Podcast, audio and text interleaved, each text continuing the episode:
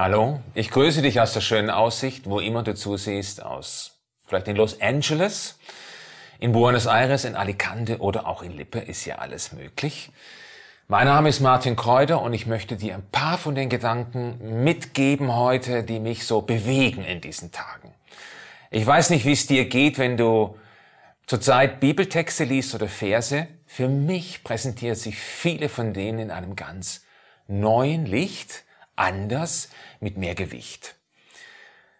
Und wir hatten in dem letzten Bibelabend, den wir hier durchführen konnten in der Gemeinde, ging es um die Bergpredigt. Und da war ein interessanter Text, wo es um den Vater im Himmel geht. Und da möchte ich dir ein bisschen was draus vorlesen aus der Rede von Jesus. Ganz spannende Verse hier für unsere Zeit. Ich lese das auszugsweise vor aus Matthäus 6 von Vers 31 bis 34. Da sagt Jesus, macht euch also keine Sorgen. Fragt nicht, was sollen wir essen, was sollen wir trinken, was sollen wir anziehen. Denn um diese Dinge geht es den Heiden, die Gott nicht kennen. Euer Vater im Himmel aber weiß, dass ihr das alles braucht. Es soll euch zuerst um Gottes Reich und Gottes Gerechtigkeit gehen, dann wird euch das Übrige alles dazugegeben, Macht euch keine Sorgen um den nächsten Tag. Der nächste Tag wird für sich selbst sorgen. Es genügt, dass jeder Tag seine eigene Last mit sich bringt. So, das ist der Text aus dieser Bergpredigt. Und jetzt wird er plötzlich spannend. Das merkst du schon, wenn ich es vorgelesen habe. Macht euch keine Sorgen, was ihr essen sollt. Das sind spannende Verse. Wenn ich einkaufen gehe, dann stehe ich da vor dem leeren Regal. Und ich denke, hallo? Ist jetzt ganz Lippe am Backen? Kuchen backen, Brot backen, Zweiback und sonst was alles? Ich kann die Leute nicht besuchen und die backen Kuchen. Muss ich mir das so vorstellen? Irgendwie schon. Das Mehl ist auf jeden Fall weg. Und jetzt sagt Jesus, euer Vater weiß. Und das finde ich faszinierend. Euer Vater weiß und er kümmert sich drum. Und dann fügt er mitten in dieser Mutmachung, diese Aufforderung an, kümmert euch zuerst um das Reich Gottes oder wie es Luther sagt, trachtet zuerst nach dem Reich Gottes. Und in dieser Zeit ist das für mich eigentlich sehr einfach, sehr praktisch. Für mich heißt das, zuerst kommt Gottes Wort dran, was meine Gedanken und mein Herz anbetrifft. Wenn ich morgens aufstehe, keine News, keine Schlagzeilen. Gottes Wort erstmal reinlassen in mein Herz, reinlassen in meine Gedanken, seine Zusagen, seine Wahrheit. Erstmal fütter ich damit meine Gedanken und anschließend, ja, informiere ich mich mit den wichtigsten Nachrichten, aber nicht mit jedem Mist und jedem dummen Kommentar, der da von Leuten so rausgehauen wird. Denn entscheidend ist Gottes Sicht der Dinge und seine Wahrheit die gelten, seine Wahrheit, seine Zusagen, seine Verheißungen, die sollen die Grundlage bilden in meinen Gedanken und für mein Handeln und nicht irgendeine Panik, die von irgendjemand geschürt wird. Und was ich oft aufschlage jetzt sind Psalmen. Psalmen sind ein wunderbarer Begleiter in solchen Zeiten.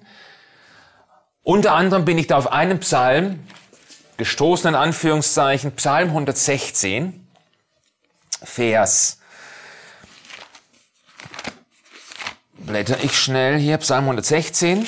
Und ganz eigentlich springt er einem nicht ins Auge. In meiner Bibel sind es schwarz markiert, die Verse, die einem ins Auge fallen sollen. Tolle Verheißungen sind da dabei. In der Angst rief ich den Herrn an und der Herr erhörte mich und tröstete mich. Solche Sachen. Aber ich bin an einem anderen Vers hängen geblieben. Und zwar 116, Vers 7. Da heißt es in der Elberfelder Übersetzung, Kehre nun zurück, meine Seele, zu deiner Ruhe denn der Herr hat dir Gutes erwiesen. Und da dachte ich, ja, genau, das ist das, was ich mir zurzeit immer wieder mal sagen muss. In dem Aufruhr der Meldungen und allem, was so auf einen einfließt, muss ich sagen, so, pass auf, meine Seele, pass auf, Martin, jetzt kehrst du mal zurück zu deiner Ruhe. Und was ist meine Ruhe? Meine Ruhe finde ich hier bei Gott und in seinem Wort und seinen Zusagen, die er mir gibt. Da kann ich ruhig werden und zur Ruhe kommen. Warum? Weil er mit allem, was er hier verheißt, über den Dingen steht. Über all dem, was läuft, der Coronavirus überrascht ihn ja nicht. Es gibt dieses schöne Zitat, was jemand gesagt hat, wer sein Ohr lang genug an Gottes Wort hält, der hört seinen Herzschlag, der kann seinen Herzschlag hören. Und das ist das, was ich mir wünsche, was ich dir wünsche, dass du den Herzschlag Gottes hörst in dieser Zeit, die so viel Unsicherheit verbreitet. Aber das ist ein Gott, der genau das Gegenteil weitergibt. Da möchte ich zum Abschluss von diesem kleinen Input Philippa 4 weitergeben. Auch einer der Verse, der wahrscheinlich oft gelesen werden. Philippa 4, Vers 6 und 7. Ganz tolle Verheißung für dich an diesem Tag. Macht euch um nichts Sorgen. Wendet euch vielmehr in jeder Lage mit Bitten und Flehen und voll Dankbarkeit an Gott und bringt eure Anliegen vor ihn dann wird der Friede Gottes, der weit über alles Verstehen hinausreicht, über euren Gedanken wachen und euch in eurem Innersten bewahren. Euch, die ihr mit Jesus Christus verbunden seid. Eine faszinierende Zusage, eine tolle Verheißung. Nimm die mit in diesen Tag. Sein Friede ist größer als alle deine Gedanken. Bei ihm findest du deswegen Ruhe. Und Gestalte dein Leben hoffnungsvoll aus diesem Frieden heraus, den Gott dir gibt. Such deshalb immer neu täglich seine Gegenwart. Als erstes trachte zuerst nach seinem Reich. Der Herr segne dich.